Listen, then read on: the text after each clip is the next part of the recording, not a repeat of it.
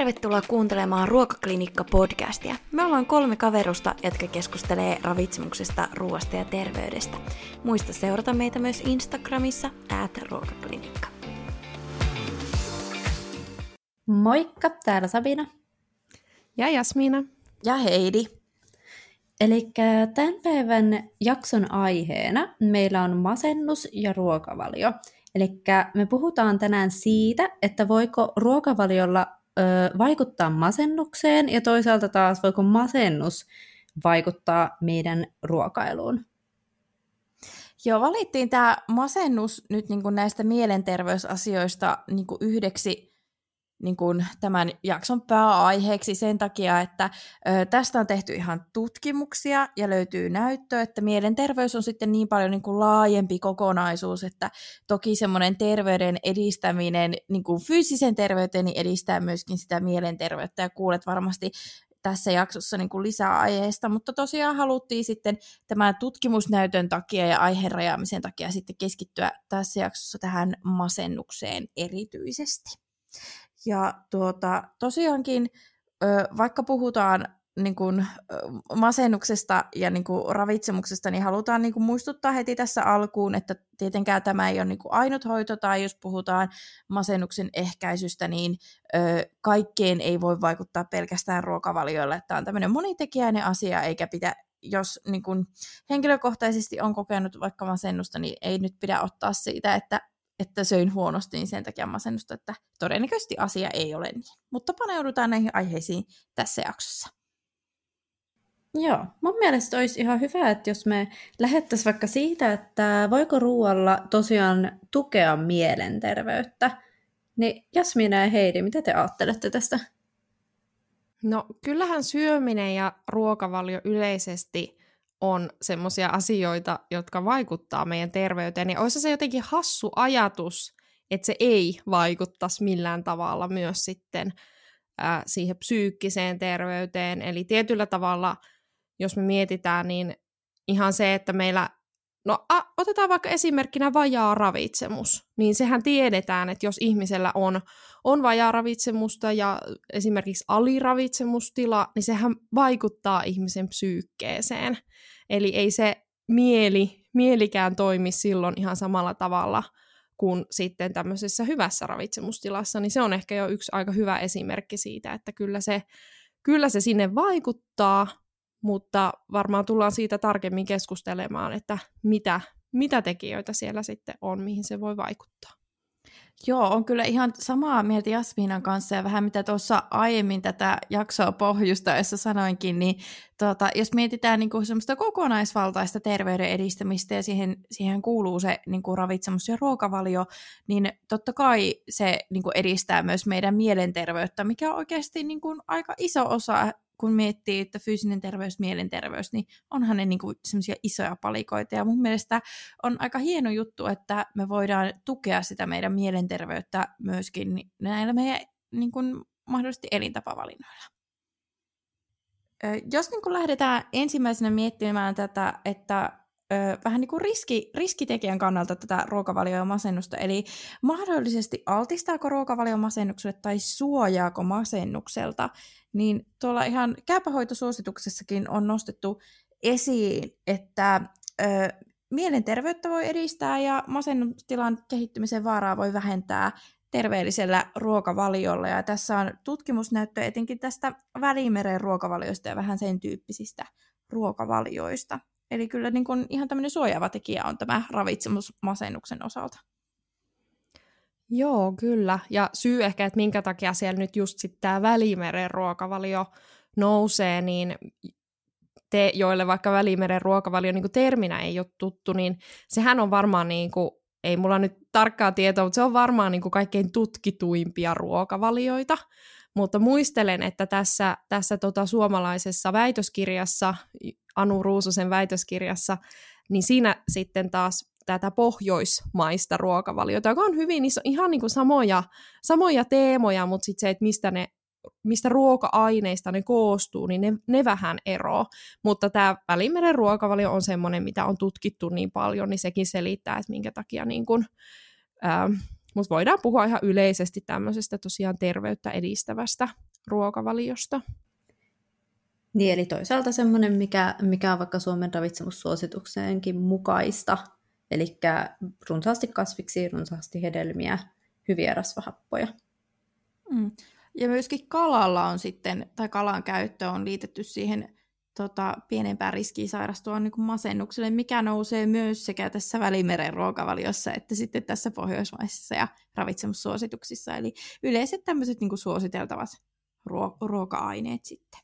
Mutta tuota, miten te ajattelette sitten, tuossa oli tuossa käypähoidossa just viitattu siihen, että siihen mielenterveyttä voi edistää, eli niin kuin yleisesti muutenkin, ja sitten oli erikseen nostettu tuo, että masennustilan kehittymisen vaara voi niin kuin vähentyä, niin herääkö teille jotain ajatuksia tästä? Tarkoittaako toi masennustilan kehittyminen sitten jotakin semmoista, että elämässä mulla ei ole siis tämä niinku termi niin selkeä, niin tarkoitetaanko sillä jotakin, että sulla on niinku jotakin riskitekijöitä sille masennukselle, sit sä voisit kuitenkin vielä niinku vaikuttaa sitten, saada suojaavaa tekijää täältä, vai? Öö, joo, tota, en tiedä ihan miten se niin tutkimusasetelma on. Mä kyllä luin sitä, että millä perusteella tämä väittämä oli sinne käypähoitoon otettu, kun sieltä voi aina lukea semmoisia pieniä katsauksia, mutta masennukseenhan vaikuttaa niin kuin todella monet asiat, että tosiaankin on sitä perinnöllistä alttiutta voi olla, sitten myöskin niin kuin ihan semmoiset niin aiemmat elämän kokemukset, jos on jotain traumaattista tai muuta, ja ö, toki sitten kaikki stressi, sitten tietää, että esimerkiksi liikunnan vähyys niin kuin altistaa niin kuin masennukselle, että tämä on niin monitekijäinen juttu, että varmaan se sitten, vaikka siellä olisi muutama palikka ehkä vähän sinne masennukseen päin ns. vinksalla, niin sitten se ruokavalio voi kuitenkin suojata, että näin mä niin kuin ajattelisin, että mitä mm. tuolla niin kuin tarkoitetaan. No joo, mulle tulee ehkä tuosta mieleen se, että mitä Jasminakin tuossa alussa sanoi, että niin kuin vajaaravitsemus, se nyt ei ehkä suoraan niin tuohon liity, mutta mut tota, periaatteessa niin kuin puutostilat, niin mm-hmm. et, et sitten jos, jos vähän niin kuin syö terveyttä edistävästi, niin voi ajatella, että ei ole ainakaan niin iso riski puutostiloille, ja nehän sitten taas tiedetään, että voi vaikuttaa masennukseen. Kyllä, ja jos vielä hyppää tuohon, että voiko, voiko ruokavalio sitten aiheuttaa masennusta, toki tästä voi niinku ajatella se, että sit jos sieltä puuttuu niitä suojaavia tekijöitä, eli sitä terveyttä edistävää ruokavaliota, ää, eli sitten tämmöinen, niinku, puhutaan niinku länsimaistyyppisestä ruokavaliosta, suuria määriä lihaa, valkastua viljaa, vaaleita viljatuotteita, runsaasti sokeria, eli sieltä puuttuu sit myös niitä suojaavia tekijöitä, esim. hedelmiä, kasviksia, niin silloinhan tiedetään, että, että se niin kuin masennuksen esiintyvyys on suurempi, eli tämä on niinku se toinen puoli sitten siitä.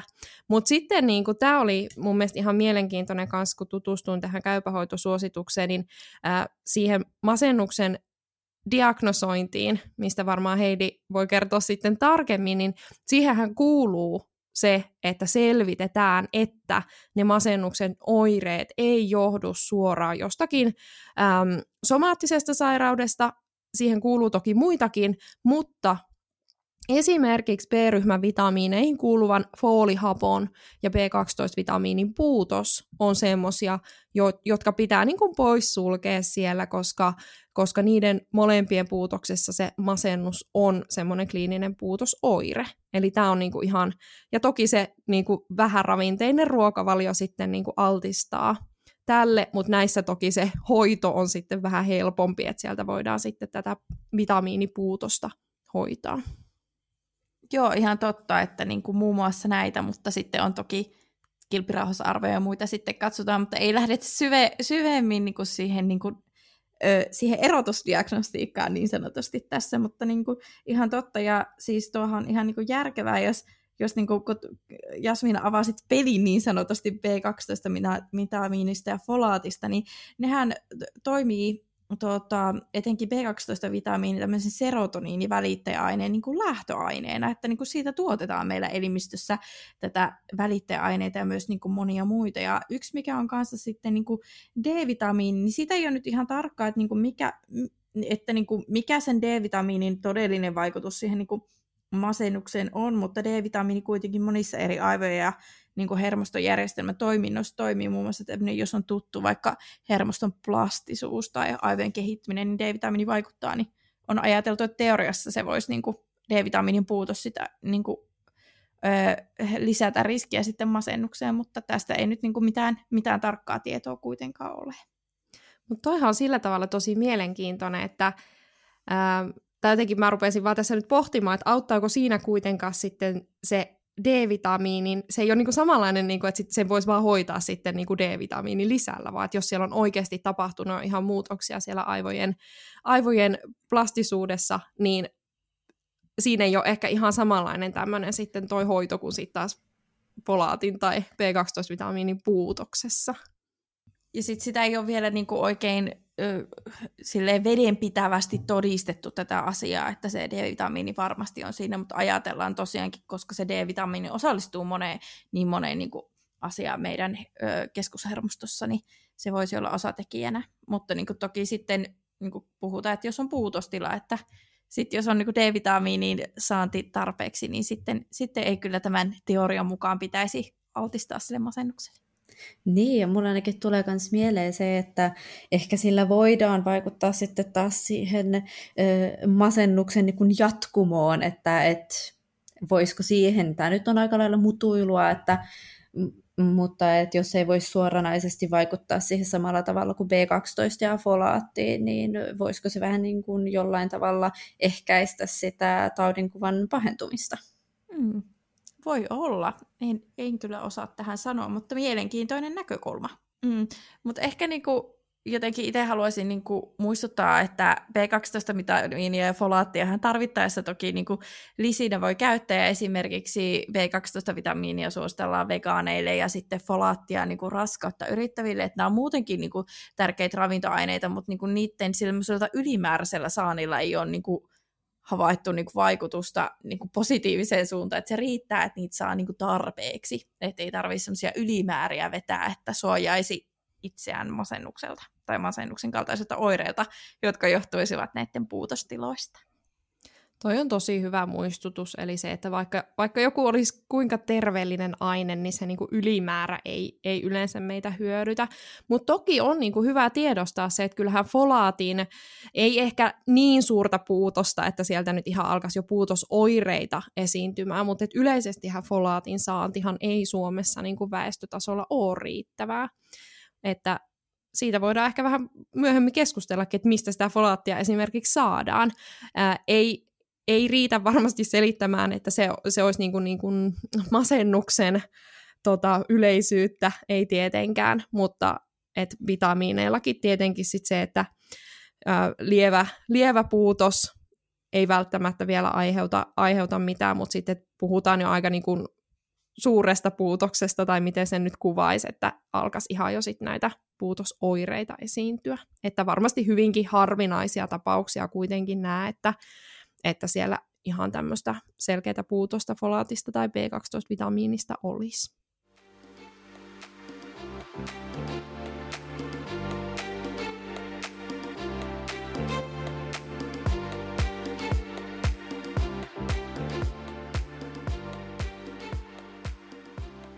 Masennuksen käypähoidossahan yhtenä kriteerinä vaikealle masennukselle on myös ö, ruokahalun lisääntyminen tai väheneminen, johon siis liittyy myös painon muutos, eli tähän, tässä viitataan ehkä siihen, että se on niin pitkäaikainen se ö, ruokahalun muutos. Ö, niin nousee tästä ajatus myös, että mitä se ruokailu voi sitten taas toisaalta kertoa meidän mielenterveydestä.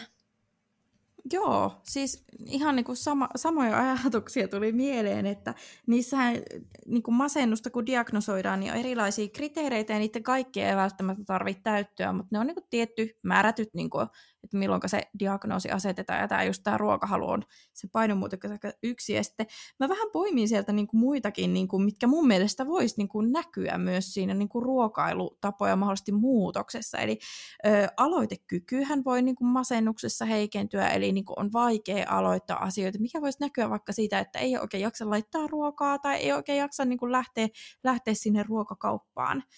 Ö, taikka sitten mielihalun ja mielenkiinnon menetys, että monestihan se ruoka on monille semmoinen niin kuin mielenkiintoinen asia ja tuottaa niin kuin mielihyvää, niin se voi niin kuin lähteä vähän pois. Tai toisaalta, jos se ruokahalu lisääntyy, niin sehän voi olla, että sitten se muuttuu, että se on enemmänkin semmoinen, niin kuin voi olla vähän semmoinen turvakin asia se ruoka, että se on niin yksilöllinen vaikutus. Sitten myöskin mikä niin liittyy masennukseen, niin uupumus, että se on ihan varmasti niin loogista ajatella, että uupu, uupuneena ihminen ei ehkä jaksa sitä semmoista niin kuin tavanomasta arjen pyörittämistä, mihinkä kuuluu se ruoka ja ruokailu niin aika läheisessä osassa, että kyllä se mun mielestä niin masennustila voi niin heijastua hyvinkin tähän niin kuin ruokailutottumuksiin tottumuksiin ja niihin muuttumisiin. Niinpä, kyllä mä jotenkin ainakin ajattelin, että se väsymyskin jo ihan itsessään, niin kyllähän se voi, niin kuin Heidikin sanoi, niin ö, näyttäytyy siinä, että ei jaksa tehdä ruokaa, mutta sitten taas toisaalta, että jaksaako sitä pureskella, jaksaako sitä ruokahetkeä, ja sitten taas joku mielenkiinnon puute, niin tuottaako ne ruoan maut enää minkäännäköistä niin kuin intoa esimerkiksi, koska kyllähän se ruoan maku on aika iso tekijä siinä, että, että miksi me syödään ja mitä me syödään. Niin että jos niistä ei saa semmoista mielihyvää niin kuin aiemmin, niin kyllä se varmasti vaikuttaa siihen ruokailuun. Kyllä, ja just tässä ollaan nyt puhuttu ehkä siitä ruo- niin kuin energian saannista, onko se vähäistä vai runsasta, mutta varsinkin siinä niin kuin ruoan laadussa voi, voi herkästi näkyä sitten se, että, että semmoinen terveyttä edistävä ruokavalio voi ehkä vaatia sitten vähän enemmän sitä panostusta ja se, että kuinka paljon sitten, niin kuin, että se voi olla ne ruokavalinnat, mitä vaikka kaupassa tekee, niin ne, siinä voi se, se helppous ja, ja vaivattomuus ihan ymmärrettävästikin niin kuin nousta prioriteettilistalla paljon korkeammaksi kuin sitten taas jossakin toisessa, toisessa tilanteessa sitten voi olla, että siellä pystyy panostamaan enemmän siihen vaikka ihan ruoan laittoon. Eli se, että onko niin kuin voimavaroja laittaa itse sitä ruokaa vai onko sitten enemmän esimerkiksi valmisruokeen varassa, niin kyllähän se rupeaa siinä helposti siinä ruo- ruoan laadussa näkymään. Joo, ja itse asiassa tuosta tuli mieleen, että eikö väsymys niin kuin itsenään, että esimerkiksi huonosti nukuttu yö, niin sehän lisää tai joissain tutkimuksissa on havaittu, että se lisää esimerkiksi mieltymystä makeaan tai tosi rasvaseen ruokaa, eli tämmöisen niin energiapitoisiin ruokiin, niin sitten jos miettii tämmöistä niin masennusta, missä se väsymys voi olla oikeasti tosi pitkäaikainen oire, niin kyllä varmaan näkyy jollain tavalla siinä ruokailussa. Hmm. Ja masennukseen voi liittyä myös uniongelmat, että niinku se voi niinku olla yksi oire, että on niinku unettomuutta ja muuta, mitkä intisestä lisää sitä väsymistä. Ja kaikki tietää itsekin sen, että jos on ollut semmoinen uneton yö taustalla, niin kyllä ihan erilaisia ruokia tekee itsekin niinku mieli siinä vaiheessa kuin ehkä tavallisesti. Eli just siihen niin kuin, ehkä se helppous ja sitten enemmän semmoinen niin kuin rasvanen ruoka ja niin kuin muu, muu ainakin itse, itseään niin kuin tekee mieli siinä vaiheessa. Kyllä, ja sitten toinen, mikä, mikä ehkä voi selittää, niin ää, tunnesyömisellä ja masennuksella, niin, on, niin kun näyttää olevan yhteyttä, eli siellä on havaittu tämmöinen yhteys. Tunnesyömisellä tarkoitetaan semmoista mieltymystä syödä energiatiheitä, rasvasia ruokia, erityisesti stressin, negatiivisten tunteiden yhteydessä ja ehkä sitten myös liittyy siihen niin kuin tunteiden hallintaan.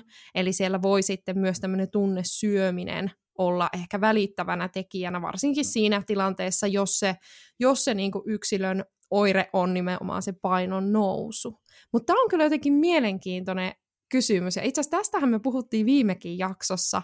Toki nyt te puhutaan vähän eri, eri asiasta, mutta se, että mun mielestä on mielenkiintoinen tässä masennuksessakin se, että miten joillakin just se se oire on niin painon nousu ja toisilla sitten painon lasku. Et jotenkin mun mielestä se on niin mielenkiintoista. Niin on, että se niin voi vaikuttaa molemmin päin.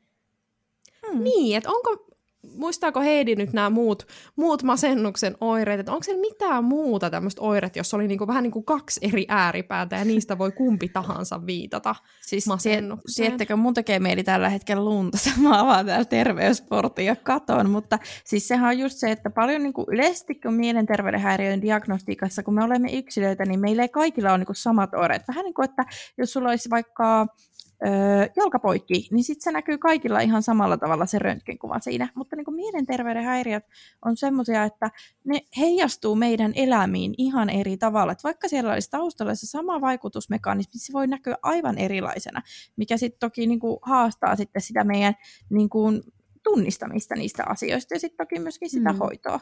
Mutta minäpäs täältä availen ihan...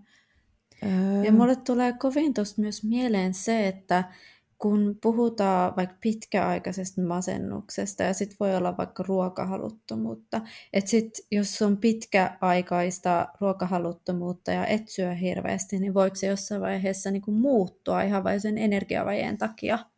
että alkaisikin, en tiedä, siis tämä on taas mutuilua ja, ja en yhtään niin kuin tiedä, että voiko näin käydä, mutta että siitä ruokahaluttomuudesta kääntyisikin vaikka siihen, että hakeekin sitä ruokaa sitten eri tavalla.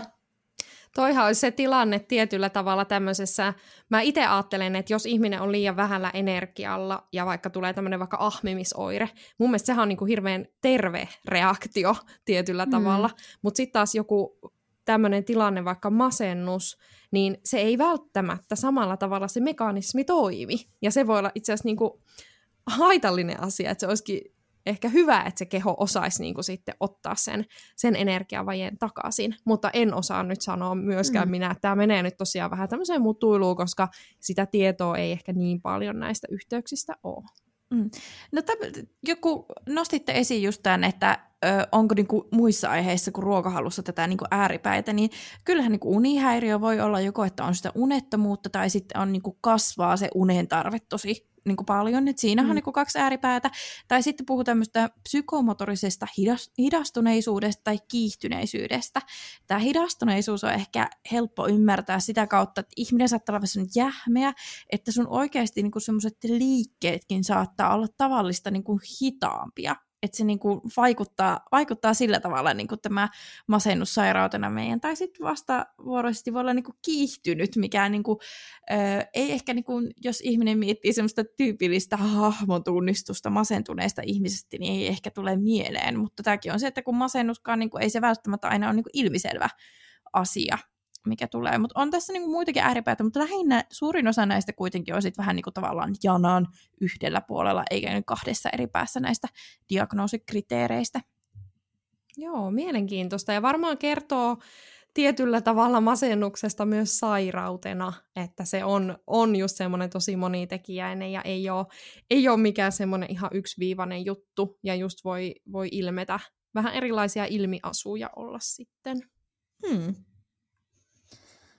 Mutta joo, voitaisiin niinku lopetuksena niin sanotusti tähän, että miten masennus vaikuttaa syömiseen kysymyksenä, niin se voi näkyä mun mielestä ainakin todella monella tavalla. Ja kyllä tästä vähän meidän keskustelustakin tulee mieleen, että periaatteessahan joillakin ihmisillä niin se masennus voi näkyä pelkästään joku tarkastellaan ruokailutottumuksia, jos niissä on ollut jotain muutoksia, ja sitä kautta niin kun lähtee miettimään sitä masennuksen niin kuin mahdollisuutta, koska ihminenhän voi tuoda niin kuin oireena esiin sen, että mun ruokahalu on muuttunut ja paino on muuttunut ja on vähän vaikea niin kuin su- suunnitella syömisiä ja kauppaan lähteminen tuntuu hankalalta tai on sitä tunnesyömistä tai muuta, että niin kuin, tämähän on niin kuin aika hyvän heijastuman antaa tämä ruokailutottumukset niin kuin ihmisen hyvinvoinnista. Kyllä, ja mä jotenkin niin kuin, ihan kun me, me käytiin tätä niin kuin jaksoa aikaisemmin läpi ja mietittiin niin kuin tätä aihetta, niin mulle jotenkin oikeasti heräsi ihan niin kuin uusi ulottuvuus tästä, kun Heidi taisit olla, että niin kuin puhuitkin siitä, että aika usein niin kuin mietitään, että miten se ruokavalio vaikuttaa meihin ja miten se vaikuttaa terveyteen, mutta itse asiassa se ruokavalio, miten ihminen syö, niin sillä on, se voi kertoa paljon ja sieltä voi, voidaan niin kuin päästä ehkä kiinni joihinkin juttuihin. Niin tämä oli mun mielestä tosi, tosi niin kuin hyvä nosto ja varmasti itsekin niin kuin muutti vähän omaa ajattelua. Että ihan oikeasti se ei mietitä pelkästään, että mikä se seuraus tästä on, vaan että miten tähän ollaan tultu tietyllä tavalla. Joo, ja kyllähän se sitten auttaa, että jos niin tekin ravitsemusterapeutin työssä ratkaisette ruokavalioon liittyviä ongelmia, niin se niin kuin, nähdä, mikä se taustasyy on siellä mahdollisesti taustalla, koska sehän on niin kuin, ratkaisee paljon enemmän asioita kuin se, että sit siihen niin kuin, yksittäisiin asioihin niin kuin, lähdetään puuttumaan, jos me ei niin kuin, tunnisteta sitä juurisyytä siellä taustalla. Niinpä, ja silloin ainakin jotenkin ajattelee, että jos nyt on kyse masentuneesta henkilöstä, niin ei varmaan, joka tulee vaikka ravitsemusterapeutin vastaanotolle, niin ei varmaan ykkösjuttu lähteä tekemään jotain suuria muutoksia ruokavaliossa, että silloin se tuskin on se semmoinen niin kuin merkittävin asia, mitä siellä voi tehdä, tai edes kannattaa välttämättä tehdä siinä vaiheessa, jos on niin kuin puhti aivan loppu. Näinpä, ihan oikeastikin, just niin kuin Sabina sanoi, että tavallaan se, se voimavarat on niin vähissä ja ruokavalion muutokset kuitenkin vaatii meiltä tosi paljon voimavaroja. Et siinä vaiheessa niin kuin prioriteettilistalla on sitten niin kuin sen itse sairauden hoitaminen muilla keinoilla. Vaikka se ruokavalion mm. tai terveellinen ruokavalio voisikin auttaa siinä masennuksen hoidossa, mutta tuota, ei se, en usko, että se kuitenkaan niin kuin ainakaan suurimmassa osassa tapauksista niin ratkaisee koko ongelmaa. Että toki poikkeus mm. vahvistaa mm. säännön, mutta näin itse ainakin ajattelen.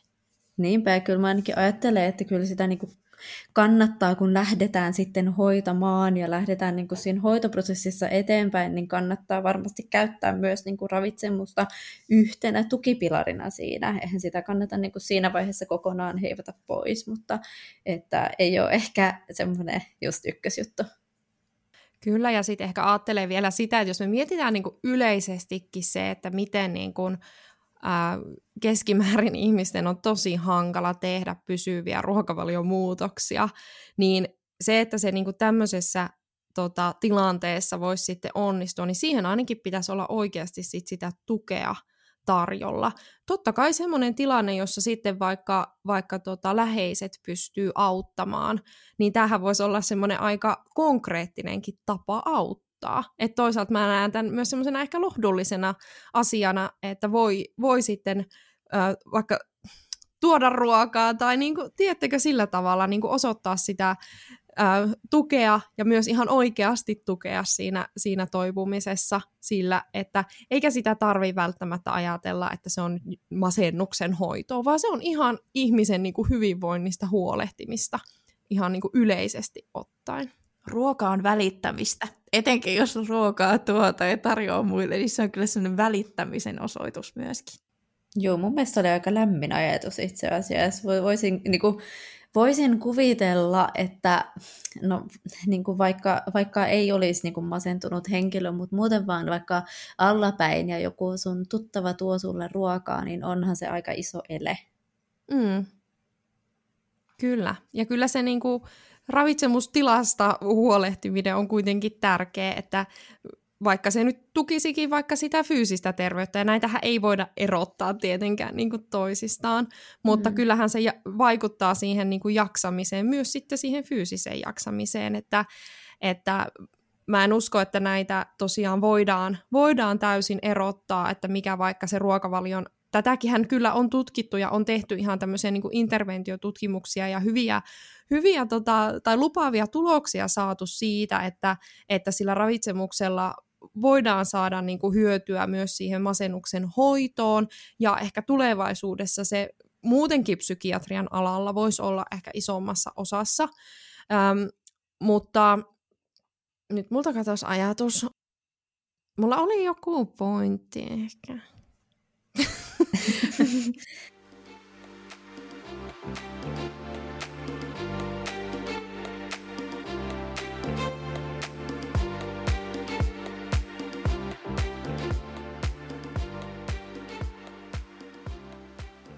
Mutta jos me mietitään nyt oikeasti tätä, että voiko masennusta hoitaa ruokavaliolla, niin mitä kaikkea niin kuin ruokavalion osioita me tiedetään, mitkä vois auttaa tässä masennuksen hoidossa? Niin, no me tuossa itse asiassa alussahan me mainittiin periaatteessa B12-vitamiini ja D-vitamiini ja folaatti. Ja sitten Ehkä yksi, mikä jäi mainitsematta, mikä tulee sitten siellä Välimeren ruokavaliossa yleensä aika isosti esiin, on omega-3-rasvahapot. Niin ne on ehkä semmoiset, mitkä on tuotu just vaikka käypähoidossakin esille. Mutta tota, se, että voiko masennusta lähteä hoitamaan ruokavaliolla, niin en ehkä ihan näin suoraviivaisesti sitä väittäisi. Eli ne voi olla niinku osana sitä hoitoa tai tukena, että varmistaa, että näitä, näitä ravintoaineita ainakin saa riittävästi. Niin, tai ainakin jos on oikeasti puutosta ja että ainakin ehkä osa syy masennuksessa voi olla tämä puutostila sitten, niin ehkä siinä vaiheessa niitä voi käyttää. Mm. No ainakaan, ainakin se, että näitä ravintoaineita saa riittävästi, niin siitä ei ole ainakaan mitään haittaa, vaan ne tukevat muuten myös muitakin asioita meidän niin terveydestä. Mm. Kyllä, ja näissäkin taitaa kuitenkin, kuitenkin se niin kuin aina se ensisijainen lähde olla se ruokavalio, eli se, että katsottaisiin, että jos, jos saisi sinne niin kuin, ää, tota, sieltä ruokavalion kautta näitä, ja totta kai sitä tukisi parhaiten se ihan monipuolinen terveellinen ruokavalio, mutta sitten jos on esimerkiksi hyvin yksipuolinen se ruokavalio ja ei saa, ei saa syötyä riittävästi, niin kyllähän joku tämmöinen niin moni, monivitamiini kivennäisainetabletti ihan yleisesti niin kuin yksipuolisen ruokavalion tukena, tukena voi, toki sitten ei, tämä ei ole mikään hoitosuositus kenellekään, että aina, aina sitten hoitotaholta, koska voi olla vaikka jonkun lääkkeen kanssa jotakin yhteisvaikutusta, että kannattaa aina sitten selvittää ennen, jos lähtee jotakin, jotakin ravintolisia lisäravinteita, vaikka ne olisi vain vitamiinia ja kivennäisaineitakin, niin varmistaa vielä, että sopiiko ne mm. itselle. Mm. Niinpä, ja sitten toisaalta sit toi D-vitamiini, niin kyllähän sitä muutenkin suositellaan lisänä otettavan. Niin sitten se, että poikkeaako se, en, ei tainnut kyllä käypähoidossa olla mitään määriä tästä, ja tuskin niin kuin voidaan semmoinen yleinen laittaakaan, mutta ihan niin kuin yleisestikin suositellaan kuitenkin D-vitamiini lisää, niin en jotenkin usko, että se poikkeaisi tässä sitten, sitten siitä yleissuosituksesta. Juurikin Joo, näin. olisi mainittu, jos olisi, olisi eri suositus. Mm. Mä jäin vielä jotenkin tota pohtimaan, että siis otan nyt vähän eri aihealueelta, mutta siis jos mietitään niin kuin syömishäiriöiden hoitoa ja jos potilas on hyvin, hyvin aliravittu, niin semmoista varsinaista psykoedukaatiota, eli semmoista niin kuin, miten, miten suomennettaisiin psykoedukaatio, vähän niin kuin ohjeistusta, mm. niin sitähän ei anneta potilaalle, joka on todella aliravittu ihan siitä syystä, että se aivotoiminta ei vaan, ei vaan ole niin kuin vastaavaa kuin sitten mitä hyvässä ravitsemustilassa, niin kyllä se niin kuin ihan oikeasti se ravitsemustila ja sitten se, se tota, esim. riittävä energian ja rakennusaineiden, proteiinien, suojaravintoaineiden saanti, niin ihan varmasti sillä on vaikutusta, ja se vaikutus tai se merkityshän korostuu tietysti sit näissä ääritilanteissa, mutta miksi sillä ei sitten tietenkin jotakin vaikutusta olisi ihan niin kuin siellä, siellä tota, kun ei olla niin ääritilanteessa kuin aliravitsemuksen puolella. Että mä en usko, että kukaan, kukaan niin kuin kiistää sitä, että niin kuin terveyttä edistävä ravitsemus ei toimisi myös masennuksen hoidon tukena, mutta just se, että pelkkänä hoitona, eli se on ehdottomasti tärkeää, että siellä on, sitä, on se lääkehoitoa, terapiahoitoa, niin varmasti ravitsemuksella voidaan sitä tukea, mutta sitä, sekä ei tarkoita, että se olisi jotain niin kuin poppaskonsti ravitsemusta, vaan ihan se perusterveyttä edistävä ravitsemus, niin sillä päästään tässäkin pitkälle. Joo, on kyllä ihan samoilla linjoilla Jasmina sun kanssa. Ja sitten myöskin niin ajattelisin, että vaikka tämä ruokavalio ja ruo- ruoka, ravitsemus on meidän semmoinen lempilapsi-aihe, no ymmärrettävästi meidän podcastin nimenkin perusteella, mutta se, että niin kuin, mitkä muut on semmoisia meidän terveyttä edistäviä asioita, mistä voi, voi olla apua masennuksen ehkäisyssä tai hoidossa, niin on semmoinen sopiva stressi eli stressin hallinta, liikunta, tuota, on myöskin niin kuin masennukselta yksi ehkäisevä tekijä. Myöskin, että meillä on semmoisia meille niin kuin, tuota, positiivisia kokemuksia antavia sosiaalisia suhteita. Niin kuin nämäkin on myöskin niin kuin, semmoisia niin kuin yleisesti meidän elämässä olevia tekijöitä, jotka liittyy vahvasti tähän niin kuin masennukseen. Että ei, ruokavalio ei ole, niin kuin, vaikka me ehkä toivottaisiin, että se olisi joihinkin asioihin se aina ratkaisu, mutta se ei kyllä tässä, tässä tilanteessa ole. Kyllä, ja sitten niin kuin sekin, että ruoka ja ruokavalio ei ole tietenkään pelkkiä ravintoaineita, mitä se ruoka sisältää. Että tässäkin niin kuin kyllä, kyllä korostaisin myös sit esim. sitä syömiskäyttäytymistä ja sitä, että millä tavalla sekin voi sitten edistää meidän mielenterveyttä, kun, kun se niin kuin suhde siihen syömiseen on kohdillaan. Eli totta kai me ollaan nyt lähinnä puhuttu näistä ravintoaineista, mutta ihan samalla tavalla täytyy siellä myös sitä ää, suhdetta siihen ruokaan ja sitä syömiskäyttäytymistä pitää niin kuin mielessä. Joo, pakko tähän itse asiassa vielä mainita, että kyllähän toisaalta sitten joku vaikka ruokarytmi, mikä me aika usein mainitaan, niin sehän tuo tietynlaista rytmiä. En nyt sano, että tämä olisi siis mikään hoito, hoitokeino, mikään ruokarytmi, mutta jos, jos palataan siihen, että voiko niinku mielenterveyttä yleisesti tukea ö, ruokavaliolla tai ruoalla, niin ruokarytmillä on varmasti merkitystä siihen päivien rytmittämiseen. Ja sitten taas toisaalta se, että no esimerkiksi ö, sosiaalisten suhteiden puutos voi aiheuttaa myös masennusta ja masennusoireita, niin sitten taas toisaalta päästään myös siihen, että ruokahan on aika usein semmoinen sosiaalinen hetki monille, että toisaalta silläkin voi olla sitten semmoisia suojaavia mekanismeja tähän.